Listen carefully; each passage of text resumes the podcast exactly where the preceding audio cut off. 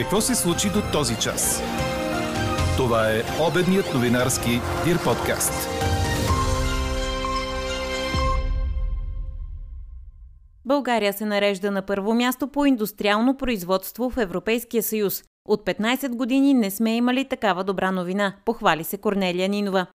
Въпреки новата COVID вълна, за сега се предвижда само носене на маски в болниците. Костадин Костадинов, който протестираше и срещу зеления сертификат, въпреки че самият той е вакциниран, обяви бойкот на противоепидемичните мерки, още преди да са въведени, и призова хората да не ги спазват. Какви богатства крие дестинацията Бузлуджа и как можем да помогнем за отварянето на паметника за посетители? Останете с обедните подкаст новини, за да ви разкажем за предстоящия фестивал Open Бузлуджа 2022. Европейският съюз стимулира рестарт на въглишните електроцентрали. Добра новина ли е това според вас? Ви питаме днес. Един от знаковите коментари по темата е добра и лоша, защото уж са за зелена енергия, обаче се връщат към въглищата. Кои други ваши мнения ни впечатлиха, ще чуете след малко. Говори Дирбеге. Добър ден, аз съм Елза Тодорова. Това са подкаст новините по обяд на 14 юли. До края на деня ще бъде слънчево с температури от 30 до 35 градуса, според прогнозата на синоптика ни Иво Некитов. В източните райони ще има и облаци, но валежи не се очакват. Ще духа слаб вятър от запад-северозапад по Черноморието до умерен от изток. Тази седмица ще бъде актуализиран планът за справяне с пандемията. В новите мерки не се предвижда затваряне на бизнеси, изискване на COVID-сертификати и ограничения в движението. Това обяви след среща с здравните власти премиерът в оставка Кирил Петков. На базата на актуализирания план имаме 6 етапа, базирани отново на заетост на болничните легла, заетост на интензивните легла и общи епидемични показатели. По-голямата част от България се намира в етап 0, с няколко области в етап 1. Няма и не се предвижда да има ограничения, свързани с затваряне на бизнеси. Няма изискване за COVID сертификати в страната и няма предвиждане за ограничения в движение. Данните показват, че българите могат да имат едно спокойно лято. Актуализирането на плана се налага заради измененията в Закона за здравето, обясни главният държавен здравен инспектор доцент Ангел Кунчев. По думите на когото основната мярка ще е носене на маски в болничните заведения и препоръката за дистанционна работа. Към момента продължава ръстът на заболяванията, но то е много далече от тези пикови стоености, които имахме само преди няколко месеца. Ще продължи увеличаването на броя на случаите, но ако това не води до по-тежко протичане, не води до натоварване на здравната система, не подлага под риск живота и здравето на пациентите, разбира се, ще се справим с тази ситуация. Август ще достигнем пикови стойности, ще започне постепенно нормализиране. Ситуацията в момента е много по-различна от това, която имахме предните две години, поради две причини. Характеристиките на този вариант на вируса са различни. Той се разпространява по-лесно и по-бързо но същевременно не води до толкова висока нужда от хоспитализация и от лечение. С други думи протича по-леко, така че хората с 3, 4, 5 дни разположение, лека температура, кашлица до преминават в голямата си част. И втората причина е, че готовността на здравните заведения е значително по-добра. Опитваме се сега с помощта на Министерския съвет да убедим здравната каса да се направят някои промени, така че да облегчим достъпа на пациенти при личния лекар директно до диагностика, без да се разкарват където и да било другаде. Тя да е безплатна и достъпна за тях. При тези дадености аз лично не очаквам някакви драматични обрати в събитията. На въпрос дали наличните антигенни тестове установяват под вариантите на Омикрон, здравният съветник на премиера професор Радка Аргирова обясни, че няма основание за промяна. Тези антигенни тестове, които в момента разполагаме и с кои, които имаме и с които работим, могат да хващат и последните варианти, затова защото тези антигени, които се хващат от тестовете, ги има и в предишните варианти. Така че това не е основателна причина да обвиняваме антигенните тестове. Въпреки, че мерките може да съдържат само това да се носят маски в лечебните заведения, лидерът на Възраждане побърза да обяви бойкот. На трибунка в парламента Костадин Костадинов обеща безплатна правна помощ за тези, които не спазват ограниченията. България се нарежда на първо място по индустриално производство в Европейския съюз. От 15 години не сме имали такава добра новина, обяви министърът на економиката в оставка Корнелия Нинова. Данните, които цитира, са от Евростат. Общия ръст на износ е 18%, за Европейския съюз е 20%, а за трети страни 17% увеличение на износа. При вноса имаме увеличение общо 19%, от Европейския съюз 5% и от трети страни 40%. Тези резултати показват, че правителството не падна от вод на недоверие за лоши економически показатели, а заради лоши економически интереси. Тези добри показатели обаче не трябва и да ни успокояват. Те са прекрасна новина за България. За първ път сме на първо място в Европейския съюз и то по индустрия и економика. Но не бива да ни успокояват, защото инфлацията е висока, цените са високи, доходите са ниски. За да продължи тази тенденция, за да се справим до край с тези проблеми, трябва да има политическа стабилност и економическа предвидимост. А това означава да положим усилия да съставим редовно правителство и работещ парламент. Така ще гарантираме тази тенденция, която за първ път се случва за нас, за България в Европейския съюз, да продължи.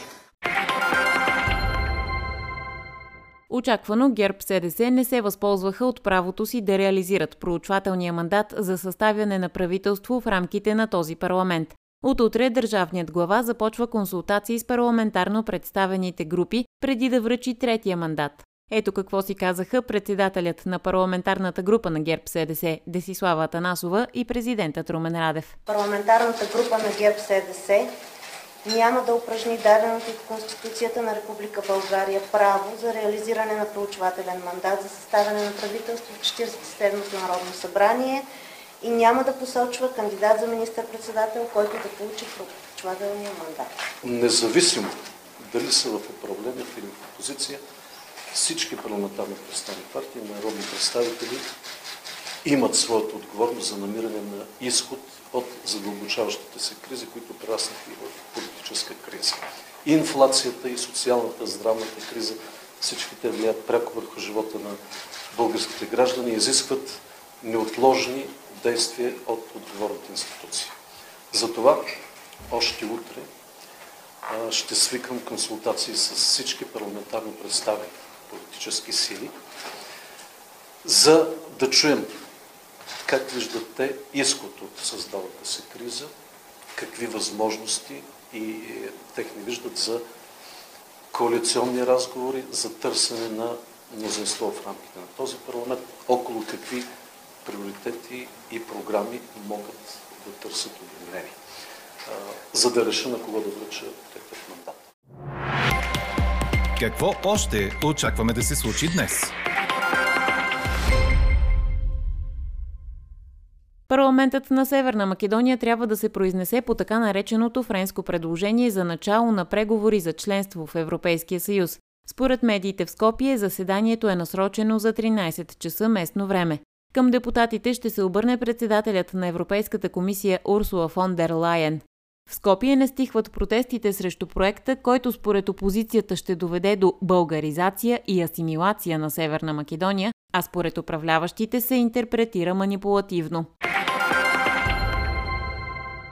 Обвиненият за тежката катастрофа на булевард Черни връх в София Георги Семерджиев не се яви на съдебното заседание, на което се гледа мярката му за неотклонение на по-висока инстанция. Адвокатът му поиска на бившия футболист да бъде наложен домашен арест с възможност за електронно проследяване. Вчера прокуратурата му повдигна ново обвинение за притежание на наркотици, след като в катастрофиралата кола бяха намерени амфетамини. С това обвиненията срещу него стават 4. 30 годишен шофьор загина при тежка катастрофа на околовръстното шосе в София, съобщиха за Дирбаге от прес-центъра на МВР. Сигналът за инцидента, който е станал в района на село Лозен, е подаден около 6 часа и 50 минути тази сутрин. По първоначални данни, водачът на лекия автомобил БМВ е загубил контрол върху управлението, след което колата се е ударила в изградената пасарелка и е пламнала.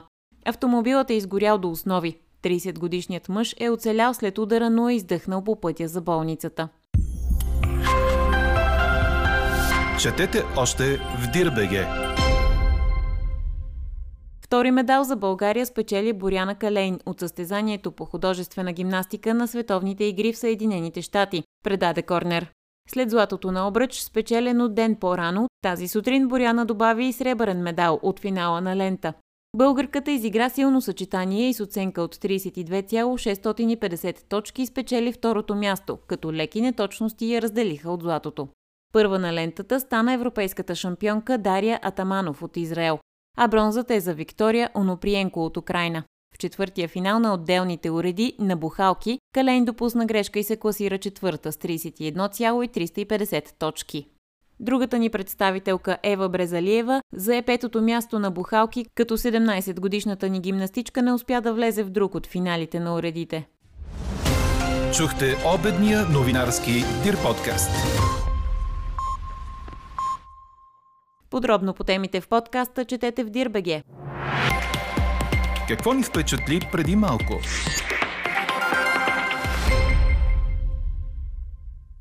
Бягане по стръмен баир, етнографски работилници, изживявания сред природата. Това са само част от програмата на тридневния фестивал Open Бузлуджа 2022, който ще се проведе на поляната в близост до паметника от близкото ни минало.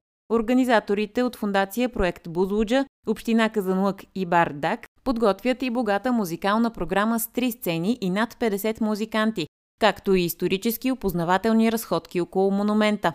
Не на последно място ще се говори и за бъдещето на паметника Бузлуджа, чийто потенциал започнаха да разкриват от фундация проект Бузлуджа.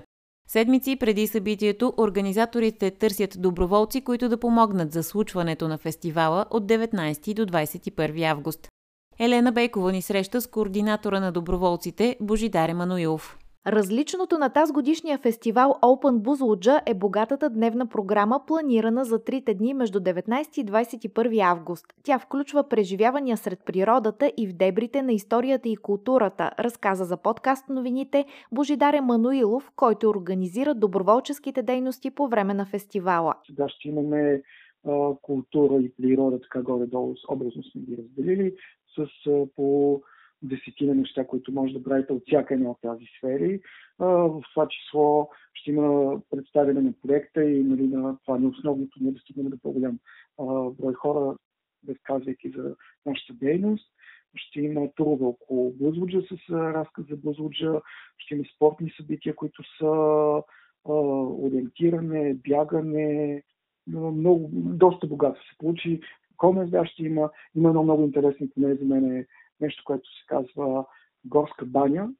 И това е, идва от Япония и е преживяване в гора, което така приближава хората до природата по един много интересен начин. Една от изненадите на фестивала ще бъде осветяване на паметника на Бузлуджа, но организаторите не казват дали ще е отвън или отвътре. Ще има бягане, да, това може би е интересно и сега го разработваме. Това е едно от последните неща, които организираме за фестивала. Бягане е такова на много стръмен баир да се изкачат хората. Това е така доста интересно. И също мисля, че е интересно, ще участват регионални музеи от Габрово, от а, Казанлък, ще има да се тества розова вода, но мисля, че е много интересен фестивал като цяло. В културната програма ще се включат и музеят Искра с велопоход посветен на света на траките, етнографският музей Етър с работилници, както и Габровският музей на хумора и сатирата. Организаторите ще поставят на вниманието на хората темата за бъдещето на паметника и дестинацията Бузлуджа, като най-краткосрочната цел е да се осигурят средства за обезопасяването на чинията и отварянето и за посетители. Тази година, освен промоционални индивидуални индивидуални билети се предлагат и семейни промоции, а малки групи могат да се възползват от билета 6 плюс 1. Като координатор на доброволците, седмици преди началото на фестивала, Божидар Емануилов споделя, че към момента е нужна повече мъжка сила, която да се включи в построяването на сцените, както и в изграждането на друга инфраструктура. Имаме място, което да бъде за храна, то също ще бъде обособено. Имаме обособено място за лекции и дневна програма. Също така нашите гости и партньори, които ще идват, също ще имат нужда някой да им помогне. Обикновено нали, това са доброволци. Повече за програмата на фестивала и как можете да се включите като доброволец или посетител, ще откриете на страницата на фундация Проект Бузлуджа и във Фейсбук. А какво ще кажете за това?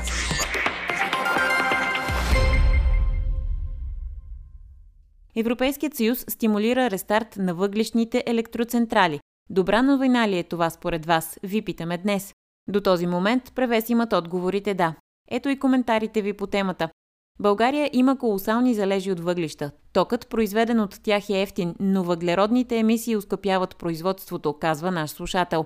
Според друг, зелената сделка щеше да закрие АЕЦ Козлодуй и тецовете. Печелим малко време до затварянето им. Въглищата може и да са добра новина за България, не знам, но случката е показателна, че Европейският съюз е кукла на конци, коментира трети. Четем и мнение, че това е, цитирам, като да установиш, че си се застрелял и след като в спешна помощ вече са потвърдили настъпването на смъртта, все пак някой да реши да пробва с реанимация и диша на уста в уста. Анкетата продължава. Гласувайте и коментирайте в страницата на подкаста. Експертен коментар по темата ще чуете във вечерния ни новинарски подкаст в 18. Слушайте още, гледайте повече и четете всичко в Дирбеге.